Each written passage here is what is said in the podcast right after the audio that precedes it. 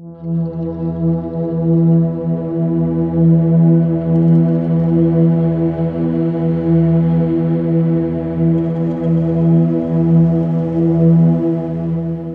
you have to talk to more than three people about the same problem, you don't want help.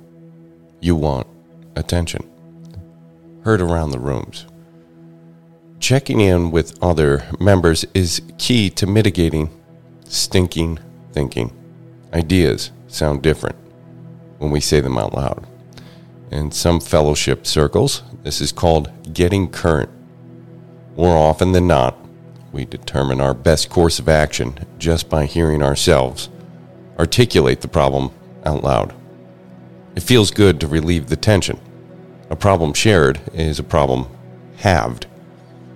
Is a reminder given at the end of some meetings encouraging newcomers to talk to someone. Sometimes someone we never suspected will be helpful to us, has a relevant experience that gives us insight.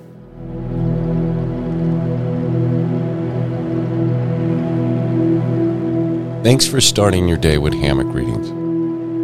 And we look forward to seeing you again tomorrow.